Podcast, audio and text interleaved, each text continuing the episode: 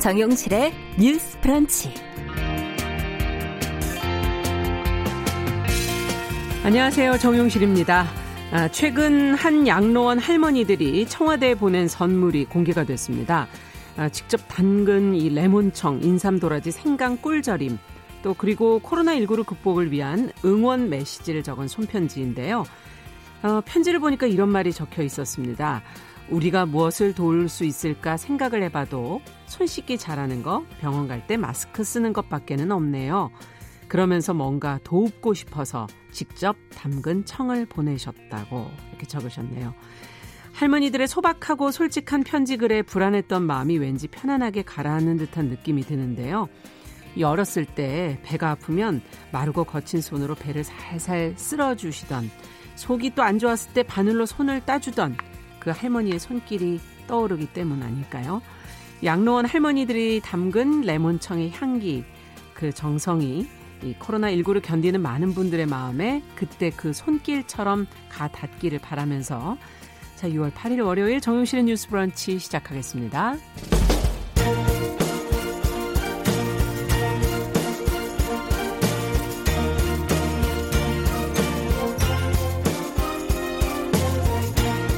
여성의 감수성으로 세상을 봅니다. KBS 일라디오 정용실의 뉴스 브런치. 여러분의 의견을 기다립니다. 문자는 샵 9730으로 보내주세요. 짧은 문자 50원, 긴 문자 100원이 부과됩니다. KBS 모바일 콩, 유튜브를 통해서도 무료로 참여하실 수 있습니다.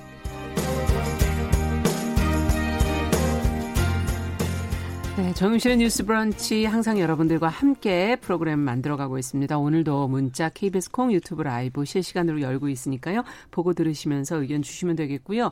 지금 이종범 님께서 더우면 사라진다고 했더니 코로나19가 그게 아닌가 보다고 이제 적으셨는데 정말 다들 견디기 힘드실 겁니다. 그래도 앞서 말씀드린 것처럼 어 조금만 더 견디시면 어, 더 이제 가라앉으면서 좀 편안한 시간이 오지 않을까 하는 그런 생각이 들기도 하고요.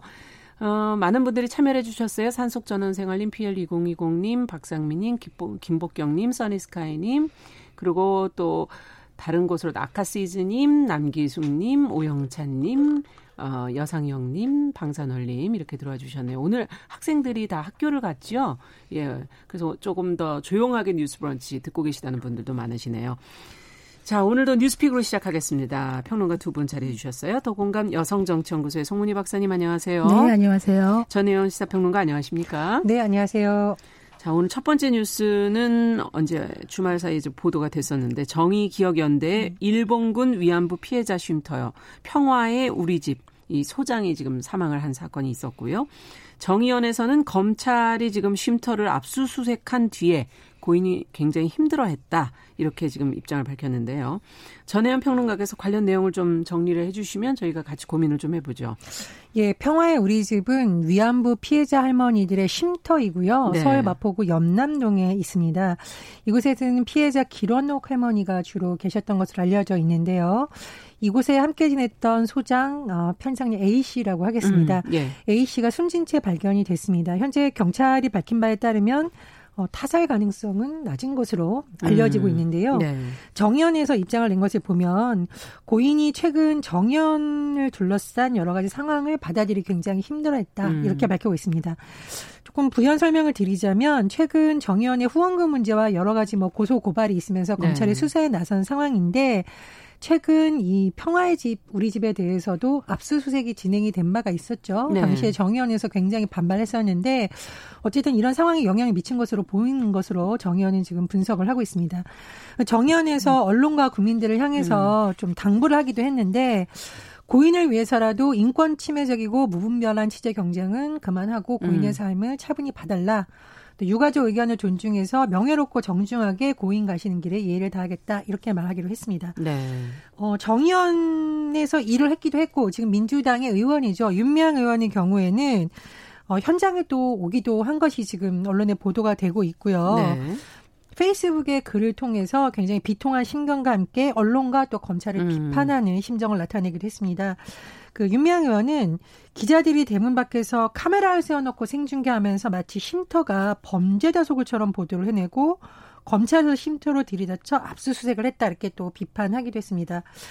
어쨌든 이번 일을 계기로 수사가 좀 어떻게 될 것인지도 좀 음. 관심을 모으고 있는데요. 지금 서울 서부지검에서 수사 중입니다. 네. 서부지검에서 일단 고인의 어떤 사망 소식에 대해서 진심으로 애도를 표한다 밝혔고요. 음. 수사와 관련해서는 흔들림 없이 신속한 진상 규명을 위해 더욱 노력하겠다 이렇게 밝히기도 했습니다. 네. 지금 앞서도 잠깐 얘기해 주신 것처럼 이 일이 계기가 돼서 검찰 수사의 강도나 속도가 좀 조절이 될 것인지 어떻게 보시는지요, 두 분은?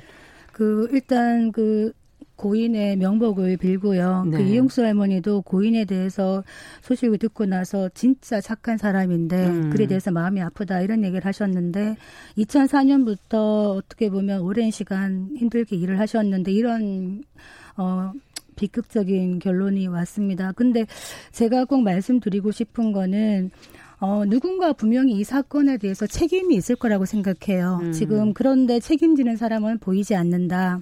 그래서 어떻게 보면 어, 좀 마음이 여리고 착한 분들이 억울한 죽음이 더 이상 있을 수 없도록 음. 오히려 그렇기 때문에 검찰이 더 철저히 제대로 이 사건을 수사하는 게 필요하지 않겠나 이런 생각을 하거든요. 예. 일테면은 뭐 윤미향 당선인이 이런 말을 했죠. 검찰이나 어, 뭐 언론에 문제가 있다 이렇게 탓을 좀 하는 듯한 모습을 보이는데 사실은 이 사건을 촉발시킨 핵심 인물은 윤미향 당선인 본인입니다. 그 윤미향 의원 본인인데 오히려 정 의원과 윤미향 의원이 이 많은 의혹들에 대해서 제대로 된 진상 규명에 협조를 하는 것이 음. 고인에 대한 도리가 아닌가 이런 생각이 들고 네. 또이 사건에 대해서 국민들의 의혹을 말끔하게 씻어주는 계기가 되지 않을까 싶거든요. 이를테면 검찰과 언론 부분에 대해서도 물론 기존의 검찰이 어떤 의혹들에 대해서 어 끝까지 가면서 이제 별건 수사라고 하죠. 그걸 가지고 어떻게 보면은 음. 피의자를 괴롭혔던 이런 전례도 또 많기 때문에 예. 검찰이 이런 수사를 하는 건 문제입니다만 지금 같은 경우에는 어 고인을 조사했다거나 소환을 했던 경우가 없었기 때문에 이 부분에 대해서 검찰의 압박적인 강압 수사라고 말하기에는 음. 조금 무리가 있어 보이고 언론 역시 확인되지 않은 많은 의혹들을 제기하고 나서 나중에 아니면 말고라는 식의 이런 과열 음. 경쟁은 지양을 해야 되겠지만 국민적 의혹이 이렇게 많은 사안에 대해서 그렇다고 해서 언론이나 검찰이 취재나 조사를 하지는 않을 수 없는 것이거든요. 네. 저는 이 사건을 보면서 이 말씀을 드리고 싶은 것이 우리가 정치를 하거나 어떤 사람들이 얘기를 할 때 수호지심이라는 얘기를 하잖아요. 부끄러움. 음. 그러니까 자신의 옳지 못함을 부끄러워하는 이런 마음, 염치라는 말. 염치라고 할 때 그 치자가 어떤 뜻이냐. 나 부끄러움이 귀까지 올라와서 벌겋게 달아오르는 이런 모습을 얘기하는 것인데 그건 누가 됐든 염치를 좀 알았으면 좋겠다. 이 사건에 대하는데 그런 모습이 필요하지 않겠나. 뭐 이런 생각이 듭니다. 네. 어떻게 보십니까? 네, 저도 먼저 뭐 고인께서 오랜 기간 할머니들을 음. 위해서 성심성의껏 일하신 것으로 알려지고 있어서 명복을 빌고요. 저는 이런 생각이 들었습니다. 여기에 계시던 기원옥 할머니가 지금 91세입니다. 네. 어, 이제 이런 할머니들을 돌보는 일을 누가 나서서 할 것이며 음. 그러면 앞으로 이런 위안부 문제에 대해서 누가 앞장설 것인가에 대해서 또 논의가 진행이 돼야 된다고 봅니다. 그러니까 검찰 수사를 통해서 횡령금 의혹이라든가 이런 걸 밝혀질 것은 밝혀져야겠죠. 네. 그런데 사실 검찰 수사를 하는 이유도 정치권에서 이런 문제 제기를 하는 것도 결국은 위안부 문제를 잘 해결하기 위한 진통으로 새로운 음. 어떤 길을 보는 방식으로 돼야 되는 거지 서로가 서로를 핥히고 미워하고 그래서 우리끼리 상처만 남는 것이라면 그것이야말로 정치의 순작용이 아니라 역작용을 음. 보여주는 사례가 그렇죠. 된다고 생각합니다. 그래서 저는 여야 의원들 모두 한쪽은 감싸고 한쪽은 비난하고 이런 것이 아니라 일단 검찰 수사를 좀 지켜보면서 차분하게 대응하는 것도 보고요. 정말 그 정치권이 진정성을 인정받으려면 그러면 수요 집회를 비롯해서 이제까지 해왔던 위안부 피해 운동은 어떤 식으로 조금 더 바꿔야 되는 건지 그리고 지금 이 고령인 할머니들을 누가 돌보고 누가 대변할 수 있을 것에 대한 심도 깊은 논의가 음. 국회에서도 시민사회에서도 함께 좀 이루어져야 된다고 봅니다. 네. 당연히 정부에서 관여를 해야 되고요.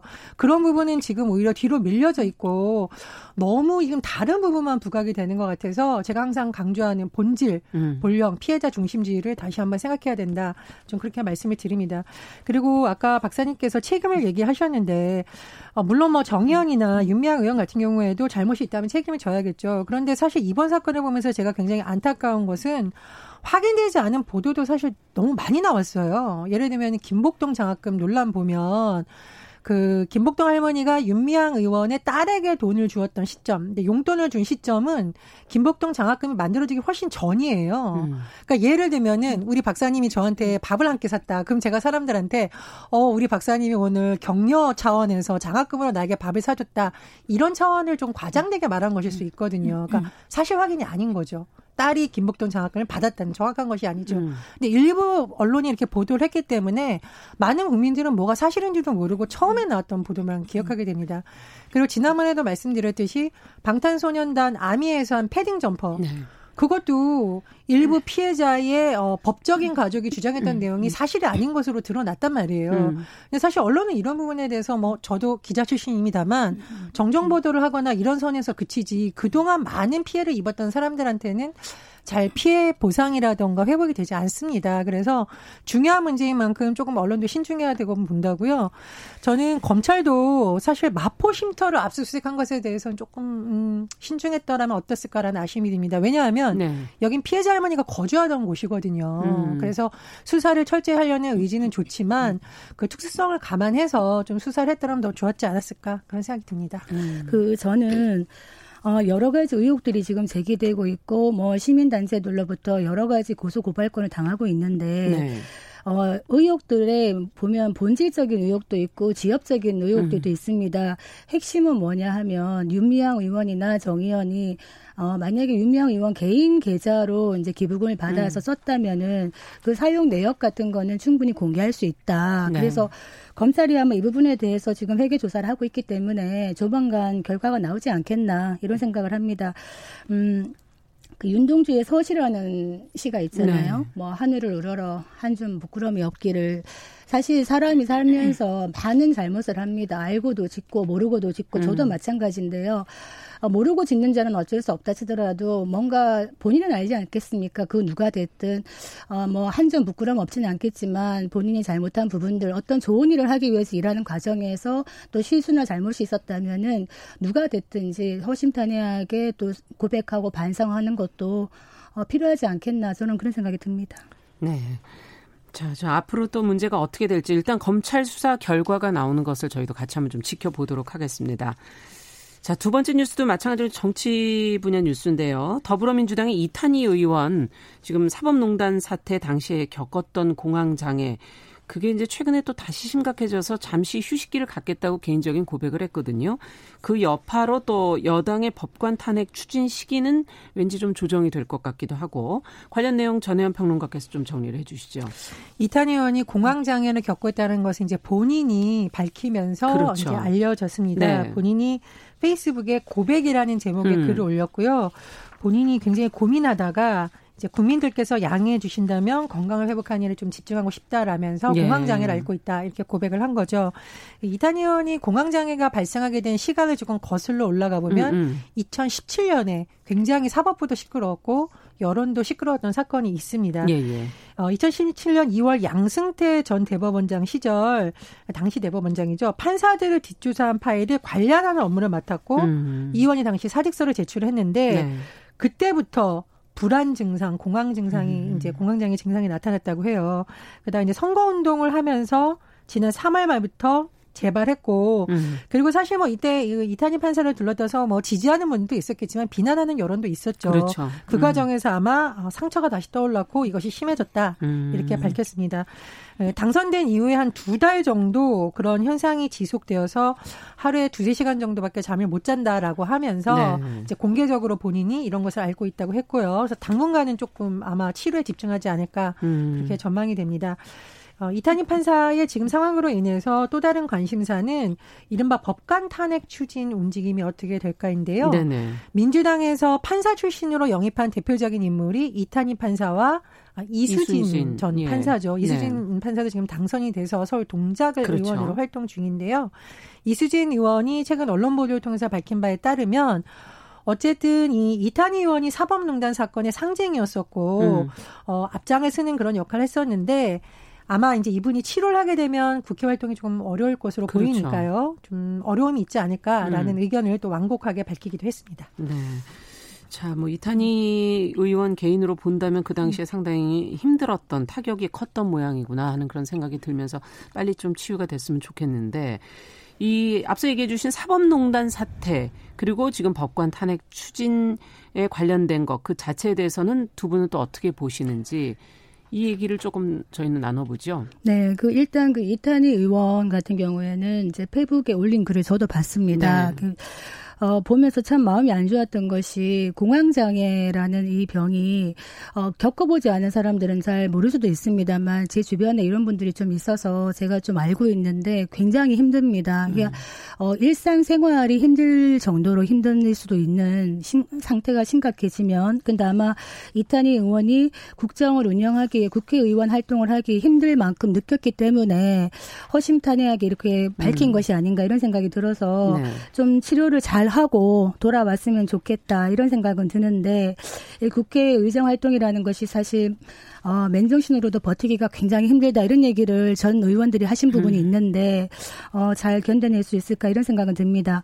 핵심은 지금 법관 탄핵 안건이거든요. 네. 지금 이수진 뭐 의원이나 이런 얘기를 하고 있는데 일단 이수진 의원 같은 경우에는 법관 탄핵을 얘기하는 그 시점은 별로 좋지 못했다. 일테면은 본인에 대한 어떤 그 발언을 한 전그 판사에 대해서 그 다음 날 그 판사를 가지고 이제 탄핵 대상 1위다, 1호다 이런 얘기를 한 걸 봐서는 자칫 어떤 사적인 감정이 보일 수 있는 우려가 있기 때문에 이 음. 부분은 좀 시기적으로는 적절치 못했다는 생각이 듭니다만 어, 저 개인적으로는 법관 탄핵에 대해서는 좀 찬성하는 입장입니다. 음. 왜냐하면 사실 한국에서 법관이라는 거는 선출되지 않은 권력이잖아요. 네. 그냥 시험에 합격해서 법관이 되었는데 이분들이 잘못된 판단을 하고 판결을 내릴 때 국민들이 보호받을 수 있는 수단이 없어요. 음. 실제로 이제 어 헌법 106조에 법관이 탄핵이나 금고 이상의 형을 선고받으면은 이제 파면될 수는 있어요. 네. 그렇지만 실제로 이렇게 된 경우가 없죠.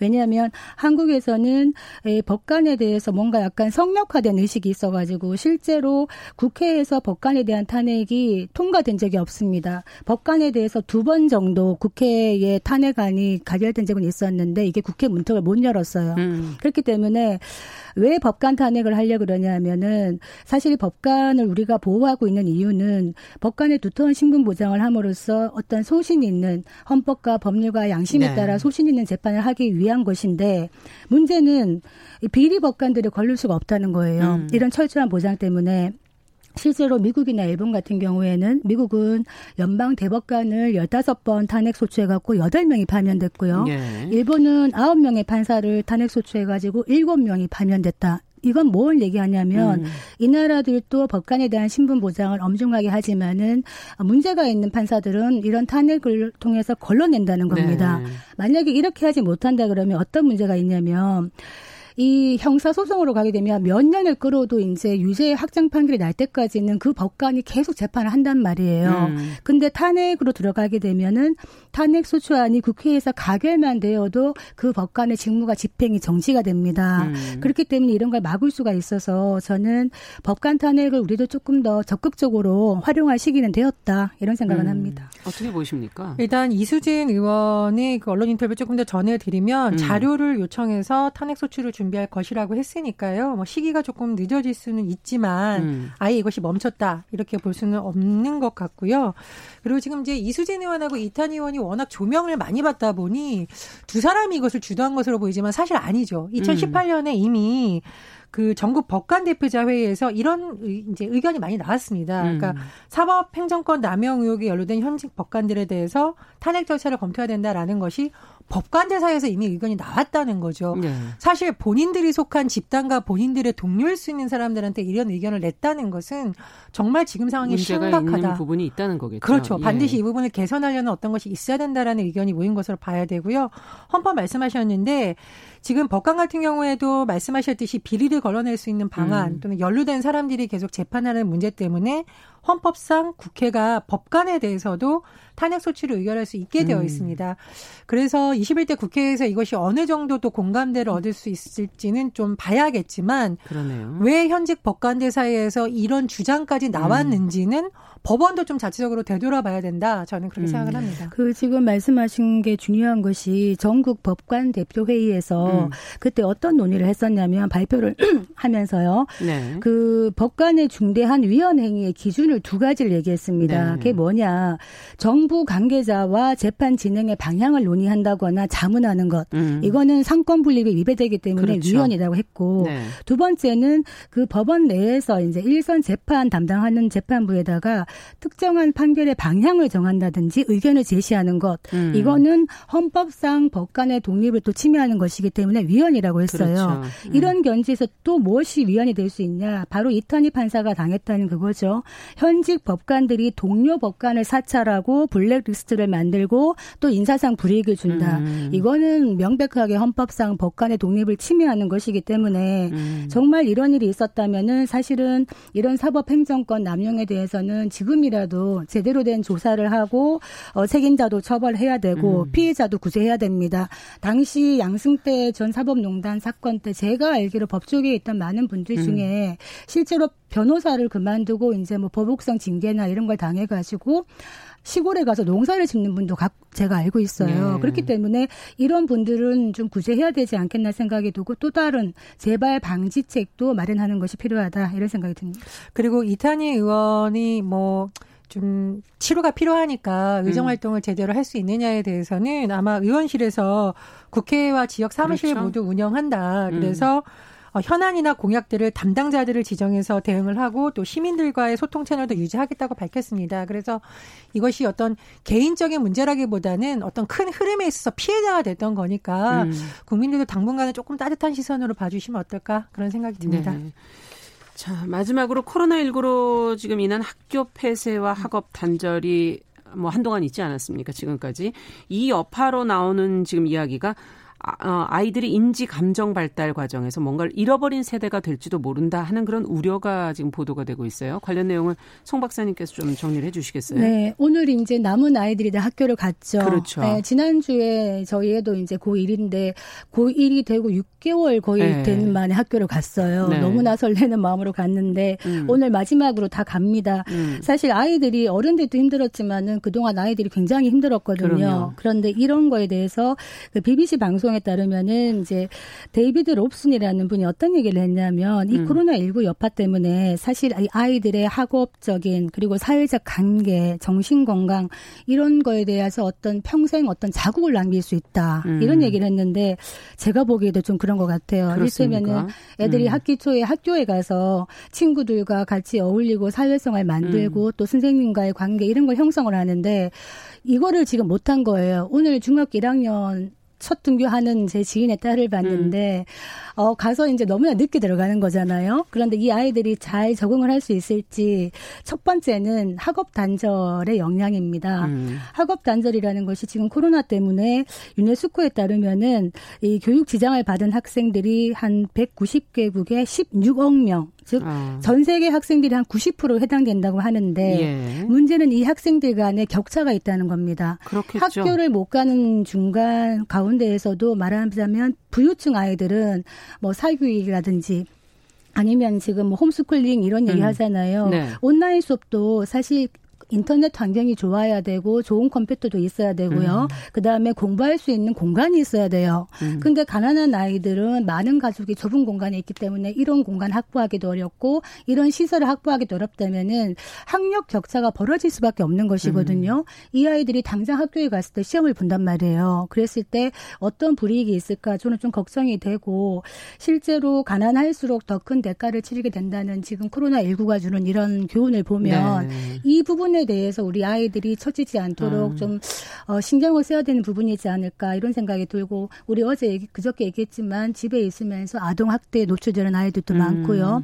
정서적인 폭력 네, 이런 있죠. 부분도 좀 신경을 써야 될 것 같습니다. 네, 어떻게 보십니까? 재난이 공평하냐 그렇지 않다. 음. 약자에게 더 잔인하다라는 말 우리 프로그램에서 많이 다뤘었죠. 음. 예를 들면 어, 복지시설에 불가피하게 맡겨진 아이들의 경우에는 자원봉사자들을 만나고 이런 일이 많았었는데 코로나19로 인해서 그런 것이 다 단절되다 보니 네. 사회적으로 더 고립되면서 음. 우울증을 앓는다든가 고립으로 오는 스트레스가 더 커진다 이런 소식 전해드린 적도 있었잖아요. 예. 그래서 재난일수록 사회적 약자에 대한 더 많은 관심, 정부의 음. 더 지원이 되게 중요하다고 보고요. 저는 어른들의 역할이 굉장히 중요하다고 봅니다. 어떻게 해야 될까요? 감염병 사태가 사실 뭐 2차 팬데믹이 온다는 소식도 있고 뭐 개인의 힘으로는 막을 수가 없기 때문에 그럼요. 이 상황이 왔을 때 어른들이 아이들에게 이것을 슬기롭게 어떻게 넘어가는가 음. 이 상황을 어떻게 설명해 주느냐가 굉장히 중요하다고 봅니다. 제가 예를 들어서 제가 중학생 때 비가 굉장히 많이 왔는데요. 음. 저는 할아버지 할머니를 모시고 살아는 집이었기 때문에 엄마가 우산을 갖다 준다는 건 상상할 수가 없었어요. 예. 그게 너무나 자연스러워서 웃으면서 친구들하고 비를 맞으면서 집에 뛰어갔고 저는 그게 굉장히 즐거운 기억으로 남아 있습니다. 음. 왜냐하면 제 주변에 그런 친구들이 많고 그냥 즐거운 놀이였어요. 음. 근데 또 다른 친구 같은 경우 에는 부모님이 안 계셔서 다른 아이들이 우산을 받는 모습을 보고 부러워하고 그럴 수 있죠. 네, 네. 그리고 이제 여중생이 이제 신체가 발달되는 시기에 비를 맞아서 속옷이 노출되는 것이 극도의 수치심과 음. 극도의 어떤 불안감을 느꼈다고 하거든요. 그래서 만약 그때 그 학생에게 따뜻한 말을 해주는 친구들이나 어른들이 있었으면 어땠을까라는 아, 생각이 듭니다. 주변에서. 예, 그래서 네. 어른들의 따뜻한 말 한마디가 지금은 더 중요한 때가 아닌가 음. 그렇게 생각합니다. 네. 아이들이 너무 불쌍한 것 같아요. 그러니까 음. 일테면은 고립과 단절감을 느끼잖아요. 음. 졸업식 때도 저희 아이 때 보니까 같이 하지도 못하고 다 각 반에서 그냥 영상으로 졸업을 네. 하고 졸업식 때 친구들하고 같이 어울리지를 못했고 학교 가는 것도 6개월이나 늦게 가고 근데 문제는 가을에 또 재유행이 올 수도 있다니까 걱정이 쌓입니다. 네. 지혜로운 어른들의 대처가 좀 필요할 것 같네요. 고민이 좀 필요할 것 같습니다. 오늘 두 분 말씀 여기까지 듣겠습니다. 뉴스픽 전혜연 평론가 더공감 여성정치연구소 송문희 박사 두 분과 함께했습니다. 감사합니다. 정용실의 뉴스 브런치 듣고 계신 지금 시각 10시 32분 향해 가고 있고요. 라디오 정보센터 뉴스 듣고 오겠습니다. 중앙방역대책본부는 오늘 0시 기준 국내 코로나19 신규 확진자 수가 38명이라고 밝혔습니다. 국내 누적 확진자 수는 11,814명으로 집계됐습니다. 수도권을 중심으로 코로나19 확진자가 잇따르는 가운데 정부가 국민의 거리두기 참여가 중요하다고 거듭 강조했습니다. 정부는 집단 감염 확산 상황을 대비해 검체 채취 키트 수급 상황을 점검합니다. 외국인이 지난달 국내 상장 주식을 4조 원 넘게 팔며 넉 달째 매도세를 이어갔습니다. 반면 국내 상장 채권 보유액이 역대 최대인 143조 1천억 원을 기록했습니다. 최저임금위원회가 내년도 최저임금을 결정하기 위한 논의를 본격적으로 시작합니다. 첫 전원회의는 오는 11일에 열립니다. 삼성그룹의 경영권 부정 승계 의혹으로 수사를 받아온 이재용 삼성전자 부회장이 구속영장 심사를 받기 위해 법원에 출석했습니다. 이 부회장은 구속영장 심사가 끝나면 서울구치소에서 대기할 예정입니다. 지금까지 라디오 정보센터 조진주였습니다.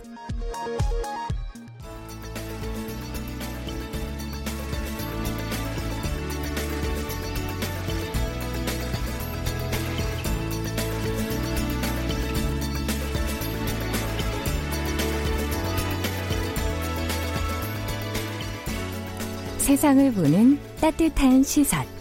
KBS 일라디오 정용실의 뉴스 브런치.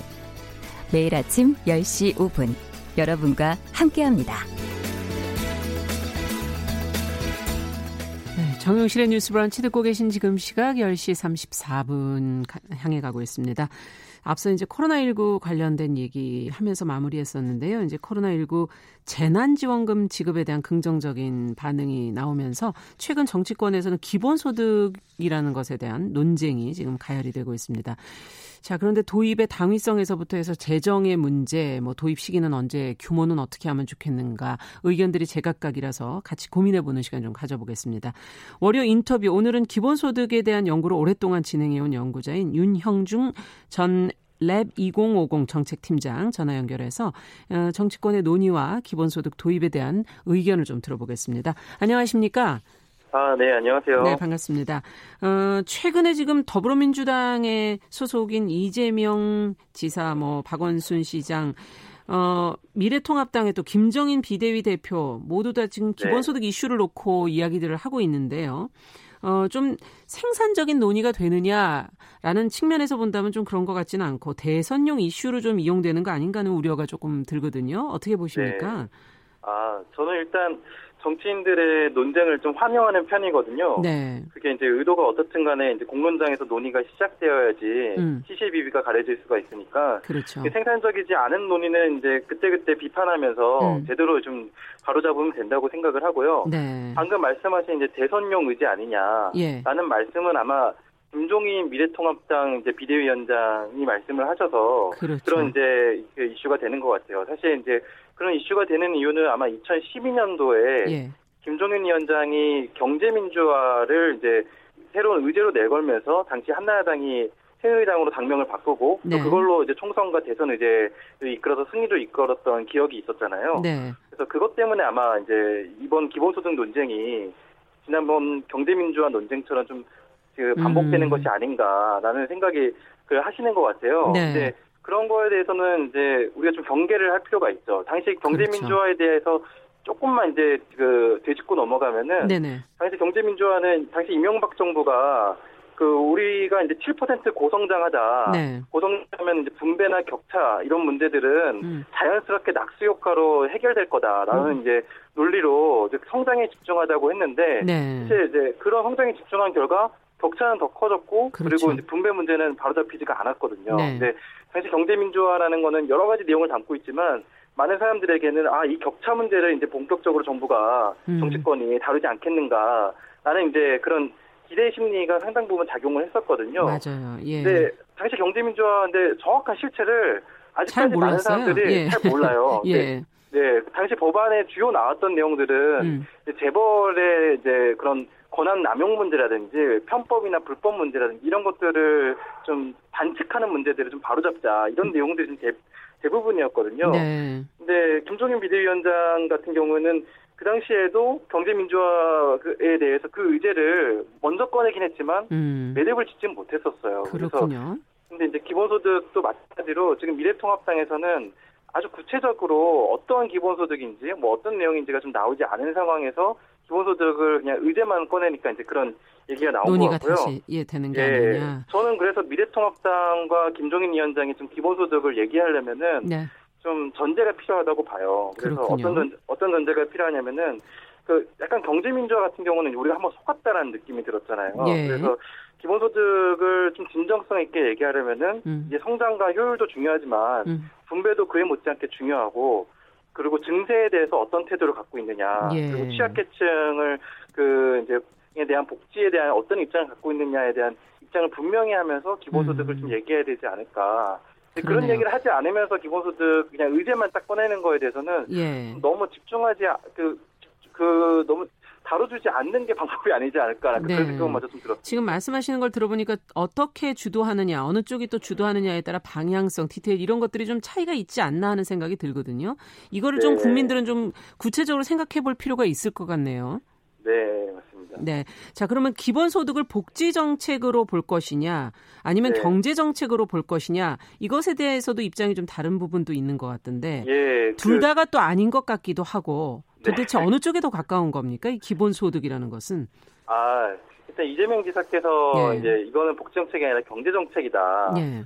라고 말씀을 하셨었죠. 네. 근데 기본소득은 더 엄밀히 표현하면은 재분배 정책이에요. 재분배 정책. 네. 그러니까 시장의 1차 분배를 정부가 이제 세금과 복지, 수당으로 이제 재분배를 하는 정책인데요. 예. 기존의 재분배 정책과는 좀 다르게 아무 조건 없이 현금을 준다는 그런 특징을 갖고 있는 것이죠. 네. 그래서 이제 그 그렇게 본다면은 기본소득은 그 당연히 경제정책인 측면도 있고 복지정책인 측면도 있어요. 양쪽에 다. 네. 예, 이재명 지사께서는 이제 그 수요가 부족한 시대이기 때문에 경제의 수요와 공급이 균형 있게 되려면은 이제 기본소득 같은 정책이 필요하다는 말씀도 음. 하셨는데 그 의견 맞는 말이긴 하지만 그렇다고 복지 정책이 아닌 건 아니거든요. 예. 복지 정책이라는 게 다른 게 아니라 국민들의 삶의 질을 높이고 그렇죠. 또 이제 최소한의 안전망을 좀 더 튼튼하게 만드는. 깔자는 게 이제 복지 정책인데 네. 기본 소득이 당연히 안전망을 강화하는 정책이지 안전을 약화하는 정책이 아니잖아요. 그렇다면은 예. 기존의 복지 체제를 어떻게 기본 소득으로 통폐합해야 된다는 그런 주장도 있지 않습니까? 그게 이제 기본소득이 진보 정책이냐, 진보 아젠다냐, 보수 아젠다냐라는 그런 정책 그런 이제 논의인데요. 네. 사실 기본소득은 둘 다 나올 수도 있어요. 그래서 음. 보통 기본소득을 가지고 동상이몽의 의제라고 표현을 하거든요. 네. 예, 그게 어떤 의미냐면은 기본소득은 우리가 그 이제 보편성 누구에게 무조건적으로 준다 이제 지급 차원에서 다섯 가지 정도의 특징이 있는데 네. 그 다섯 가지 특징으로만 따지면은 그 사람들이 이제 기본소득은 주는 제도로만 인식을 하고 있어요. 음. 근데 사실 기본소득은 그 반대편에 어떤 식으로 이제 재원을 확보할 것이냐가 아. 굉장히 중요하거든요. 그렇겠네요. 음. 그 재원을 확보하는 방법에 따라서 이 진보적 버전과 보수적 버전이 이제 나뉘게 됩니다. 네. 진보적 버전이라고 하면은 그 기존의 사회복지보다는 그 증세를 통해서 음. 예, 그 확보하자는 게 진보적 버전이라고 볼 수 있고요. 네. 그리고 이제 기존의 사회복지를 좀 축소하거나 폐지하고 그 돈으로 이렇게 기본소득을 하자라는 음. 게 이제 보수적 버전이라고 좀 볼 수 있죠. 네, 그렇군요. 그 전에 예전에 증세 없는 복지 이런 언급이 있었지 않았습니까? 박근혜 정부 때. 네, 네, 네. 예. 그것과 연결해서 본다면 이 재정 조달의 문제, 그 수단으로 꼽히는 증세에 대한 입장은 어떠십니까?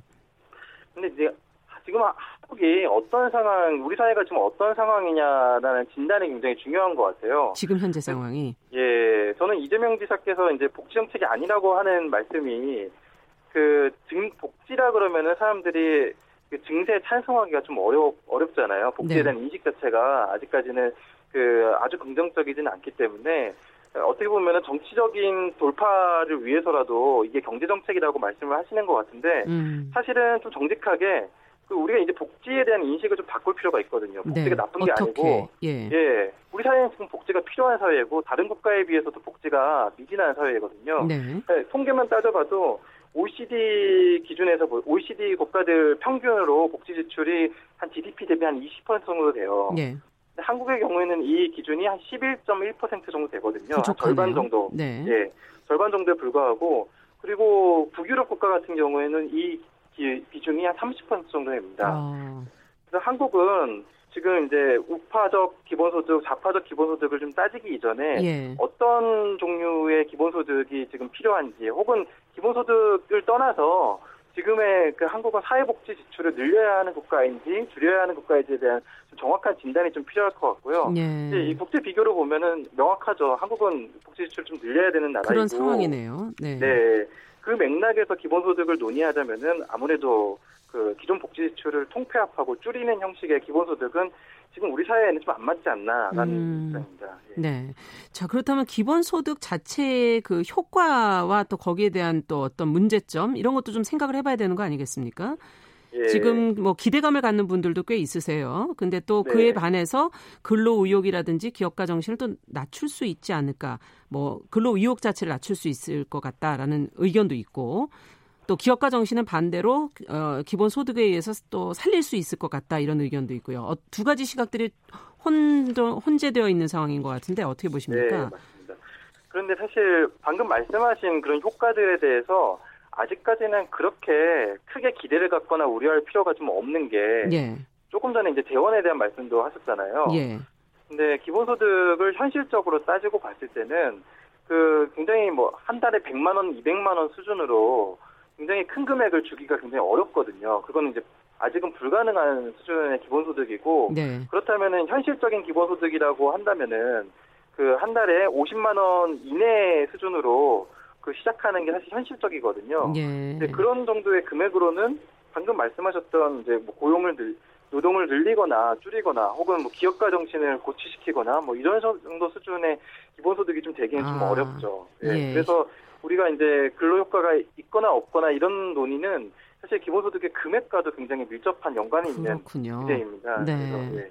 그러면 적정 규모 지금 이제 50만 원 정도 얘기해 주셨는데 기본소득 땅의 용해인 의원은 60만 원, 뭐 시대전환의 조정훈 의원은 30만 원, 뭐 이재명 경기지사는 월 8만 원 정도 이야기를 하고 있는데 그의 그 한 중간 정도로 보시는 것입니다. 현실적으로 그렇게 보시는 건가요? 아, 네. 그 적정 규모라는 것은 사실 아직 아무도 모르죠. 이게 음. 적정 규모라는 거는 이제 경제에 미치는 영향을 봐서 경제에 이제 너무 큰 충격을 주지 않으면서도 또 이제 많은 사람들에게 효용성 있는 수준의 기본소득이 제공돼야 적정 규모잖아요. 그렇죠. 그거는 이제 아직 아무도 모르는 것이기 때문에 네. 작은 규모부터 시행을 해볼 필요가 있어요. 그래서 네. 뭐한 달에 10만 원 수준이라도 사실 한국의 경제 규모도 한번 그 감안할 필요가 있는데 음. 한국의 경제 규모는 지금 한 GDP 1,900조 원 정도 되는 규모거든요. 예. 여기 한10% 정도 되면 한 190조 원 정도 된다고 볼 수 있습니다. 네. 지금 복지 대출의 전액이 10% 정도니까 음. 예, 사실 이 금액도 쉽지 않은 금액인 그러네요. 거죠. 예. 예. 그래서 작은 규모부터 시행을 해보면서 그 한번 그 효과를 볼 필요가 있는데요. 근데 아까 이제 좀 말씀을 좀 못 드렸던 부분이 그 기본소득을 어떻게 어떤 예. 돈으로 할 것인가라는 얘기잖아요. 네. 근데 기본소득이 이제 그 증세와 굉장히 잘 맞는 조합이라는 점을 좀 말씀드리고 싶은데, 예. 그 우리가 이제 여태까지 참 쉽지 않은 돈이네요, 증세라는 건. 예, 네. 세금을 낼 때 세금에 내는 효용성을 잘 못 느껴온 경험이 굉장히 많아요. 음, 그렇기 음. 때문에 이제 복지 지출 늘리는 거에 대해서도 이제 많이 이제 동일하기가 좀 어려운 것인데 기본소득의 경우에는 그 세금을 내는 효용성을 바로 느낄 수 있거든요. 아. 예, 그렇기 때문에 내가 이제 그 세금을 좀 더 내더라도 네. 기본소득을 좀 받을 수 있으니까 등재에 동의할 수 있지 않겠나라는 음. 그런 새로운 시각을 좀 가질 필요가 있을 것 같습니다. 네, 오늘 말씀 여기까지 듣도록 하겠습니다. 감사합니다. 네. 네, 월요 인터뷰 어, 정치권의 뜨거운 이슈로 떠오르고 있는 기본소득 논의에 대해서 윤형중 전 랩 2050 정책팀장과 함께 이야기 나눠봤습니다.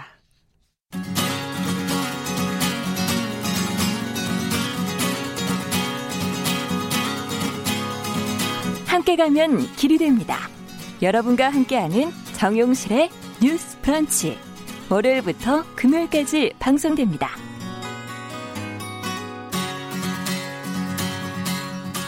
네, 정용실의 뉴스 브런치 듣고 계신 지금 시각 10시 46분 넘어서고 있습니다. 아이고 시간이 많이 흘렀네요. 건강한 식탁 오늘도 홍신의 요리 연구가 자리해 주셨습니다. 어서 오십시오. 안녕하세요. 네, 재난지원금 얘기하다가 저희가 이제 네. 기본소득 얘기를 하게 됐는데 네, 네, 네. 지난주에 우리는 소고기 얘기를 했었잖아요. 네, 재난지원금 덕분 네. 소고기 값이 네, 약간 좀 많이 올랐고. 판매됐었다 소고기가. 네, 소고기가 많이 판매됐고 음. 덕분에 약간 가격이 올랐다라고 음, 그냥 맞아요. 네, 뭐 상황을 예측할 수 있었는데 근데 지금 더 올랐어요. 일주일 사이에. 진짜요? 네, 와. 지금 훨씬 많이 올라서 지금 소고기 값 같은 경우 사 먹을 수 있겠나? 전년 대비해서 지금 35% 이상이 올랐습니다. 이야. 엄청나죠? 네, 엄청난 거예요. 아니, 그러면은 이건 뭘 어떻게 해 먹어야 되나? 이렇게 그쵸? 오른 걸 저희가 자꾸 해 드시라고 해야 되나? 이런 생각도 들기도 하고. 네, 그것도 그렇지만 네. 사실 이 기회가 아니면 또 네. 드시기도 쉽지 않을 것도 같고요. 맞아요. 그래서 기왕 사시려면은 이제 오늘 제가 말씀드리는 소고기 2탄은 음. 기왕이면 약간 같은 돈으로 효율이 나오는 부위. 지난주에는 저희가 우둔살 얘기하다 끝났거든요. 네. 그걸로 수육을 해서 드시라고 그랬었는데 네, 어떻게 드시라는 건못 얘기하고 끝나버렸어요. 저희가. 수육의 관건은 사실 그 냄새 잡기랑 네. 부드러움이잖아요. 음. 부드러움 같은 경우에는 오래 삶으면 된다라고 알고 계시지만 사실 아니에요. 오래 삶으면 국물을 먹어야 될 경우가 더 많고 음. 그리고 고기를 잘못하면 버리셔야 돼요. 다 빠져나오니까. 네. 그래서 적당한 시간이 어느 정도냐 이게 고기 1kg라고 음.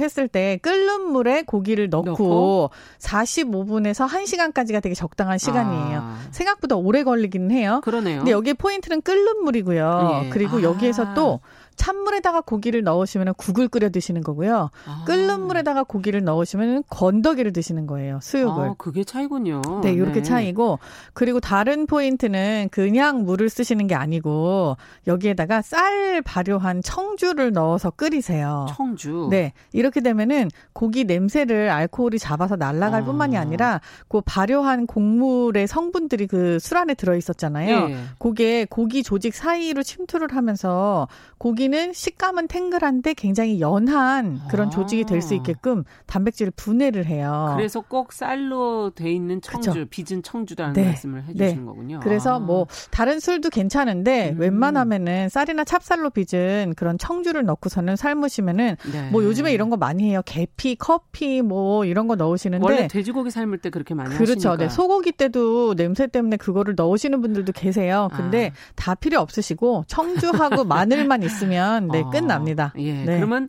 잡내 없이 부드럽게. 네, 부드럽게. 시간만 지켜주시고, 네. 네.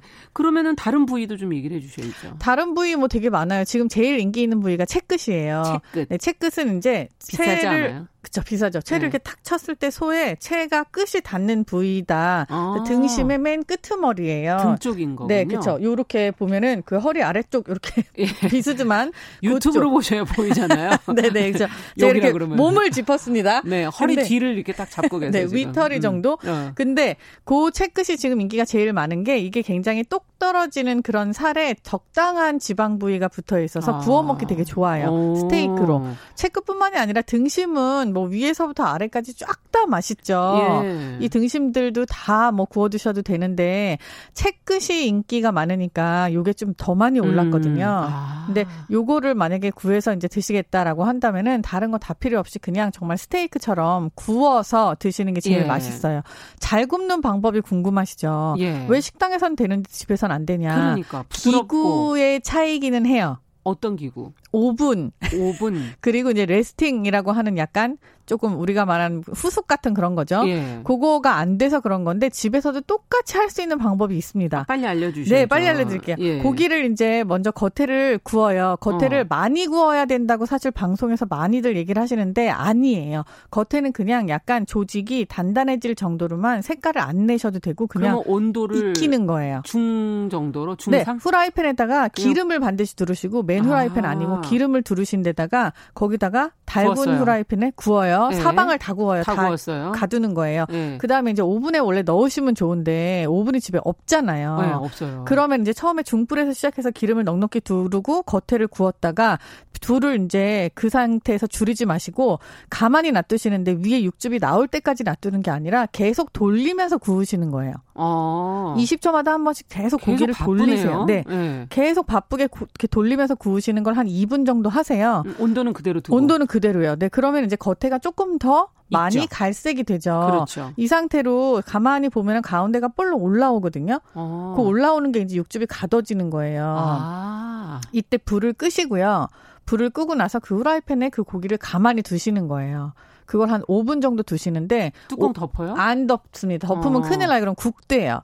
그래서 그냥 안 덮고 네, 물 나와요. 어. 그냥 그 육즙을 가두는 테크닉이 그대로 두는데 한 면만 그대로 두는 게 아니고 이것도 뒤집어 가면서 그대로 두시는 거예요. 음. 옆에 서서 5분 동안에 1분마다 한 번씩 뒤집으세요. 아, 그럼 계속 서 있어야 되네요. 그렇죠. 고기는 그냥 기다림의 미학이에요. 아. 이렇게 해서 드시는 건데 요렇게 해서 가만히 놔뒀다가 나중에 버터를 한 숟가락 탁 올려가지고 후라이팬에서 음. 꺼내서 써시면 육즙이 안에 그대로 박혀 있는 그런 레스팅이 잘 된 형태의 스테이크가 아. 집에서도 됩니다. 그러면 촉촉하고 안에는 그쵸? 네. 겉에는 익었고 네.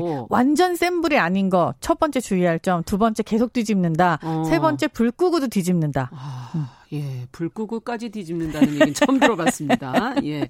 어쨌든 근데 막 태워서 사실은 많이들 드시거든요. 네. 그게 그 맛이다. 스테이크 어... 맛이 원래 약간 그 겉이 타야 된다. 그렇게 얘기하시는 음... 분들이 있는데 그러면 그런 향이 날까? 음... 어, 탄 게 아니라면 음... 그런 생각이 드는데. 이거는 취향이에요. 아, 취향의 네. 차이예요? 이거는 이제 겉에를 시어링을 얼마나 하냐. 사실 음. 이건 이제 주방의 취향 그리고 손님들의 취향인데 음. 겉에를 완전히 뭐 까맣게 익혀서 먹는다. 이것도 어떤 개인의 취향이고요. 아. 겉에를 저처럼 이렇게 많이 익히지 않고 불맛을 많이 내지 않지만 육즙을 안에 가두는 게 목적이다라고 아. 하는 것도 취향이고. 근데 본인의 취향을 사실 계속 드시면서 찾는 게 제일 중요해요. 중요해요. 네. 예, 하면 시도를 해보실 필요가 그렇죠. 있겠네요. 네. 그러면은 지금 채끝으로 해봐라라고 얘기를 해주셨는데 네. 양지로 요즘에 드신다는 분들도 있어요. 양지는 국거리로 알고 계시잖아요. 네. 양지가 이제 이거 등심 이렇게 붙으면 밑에 이렇게 싹 빠진 이렇게 네. 치맛살 같이 생긴 이렇게 얇은 부위로 쭉 음. 내려가요. 근데 그 양지가 생각외로 그 결이 이렇게 있는 있어요. 걸 반대로 칼집을 넣으신 다음에 아. 그걸로 스테이크를 한번 해 드셔 보세요. 어, 이번에는 어떻게 똑같이 이것도 똑같은 방법으로. 네. 아. 네. 지금 마트에서 판매하고 있는 소들은 대부분 굉장히 숙성이 잘 돼 있는 상태로 바로 구워 먹을 수 있게 나와요. 네, 국거리도 마찬가지고 음. 양지를 고기를 통으로 달라고 하셔서 결 반대로 칼집을 깊게 넣으신 다음에 음. 그거를 바로 후라이팬에다가 구워가지고 스테이크로 드시면은 양지머리 스테이크가 생각보다 굉장히 고소하고 맛있어요. 오. 이게 육수를 양지로 낸다는 것 자체가 양지 육수에서 빠지는 물이 달고 맛있잖아요. 고소하다는 네, 거겠죠? 그게 예. 고기 육질도 그렇다는 뜻이거든요. 그래서 아. 요거를 구워서 한번 드셔보세요. 진짜 기가 막힙니다. 어, 이건 또 새로운 얘기인데 양지를. 네. 예. 그러면 또 다른 부위 더 있어요? 없죠? 아, 뭐 굉장히 많은데 오늘 예, 우리 시간도 없죠. 없죠? 예. 네. 그러면은 어 끝으로 어떤 얘기? 불, 소 불고기 거리를 간단하게 얘기해요. 아, 지금 불고기. 1분 남았습니다. 1분. 불고기는요. 예. 알아두실 건 그냥 비율이에요. 음. 네. 고기 500g당 간장 음. 2숟가락, 설탕 2숟가락, 청주 1숟가락이면은 이게 황금 비율이에요. 아. 요렇게만 기억하시고 나머지 예. 마늘, 후추 그냥 간을 하시면 됩니다. 아. 요 비율만 정확하게 하시면은 간이 들쑥날쑥하지 않아요. 아. 시간 되죠. 네, 돼요. 예. 시간 남아요. 더 얘기하셔도 그리고 돼요. 고기는 불고기는 네. 얇게 썰어 오셔서 그대로 주물럭 하시는 게 아니고 고기를 칼로 한번 다지듯이 두드려서 음. 고기를 굉장히 뭔가 조직감이 없이 만든 다음에 양념을 안에 박히게 하는 게 아, 그게 아, 불고기예요. 또 두드리게 해야 돼요. 그렇죠. 네. 그렇게 어. 하시면 완전히 식감이 달라요. 음. 사 드시는 게 1인분에 막 2만 얼마, 3만 얼마 하잖아요. 비싸죠. 요 식감이 바로 이렇게 두드린 소고기 불고기입니다. 아, 그거 그것이 힌트였 군요. 네. 중요한 팁을 알려 주셨습니다. 자, 오늘 소고기로 드실 수 있는 모든 거 저희가 알려드렸고요. 건강한 식탁 재난지원금을 잘 활용하시기를 네. 바랍니다. 다음 주에 또 어떤 얘기가 갈지 기대하겠습니다. 오늘 말씀 잘 들었습니다. 감사합니다. 네, 홍신의 요리 연구가와 함께했습니다. 정용실의 뉴스브런치 월요일 순서도 여기서 같이 인사드려야 되겠네요. 저는 내일 10시 5분에 찾아뵙겠습니다. 감사합니다.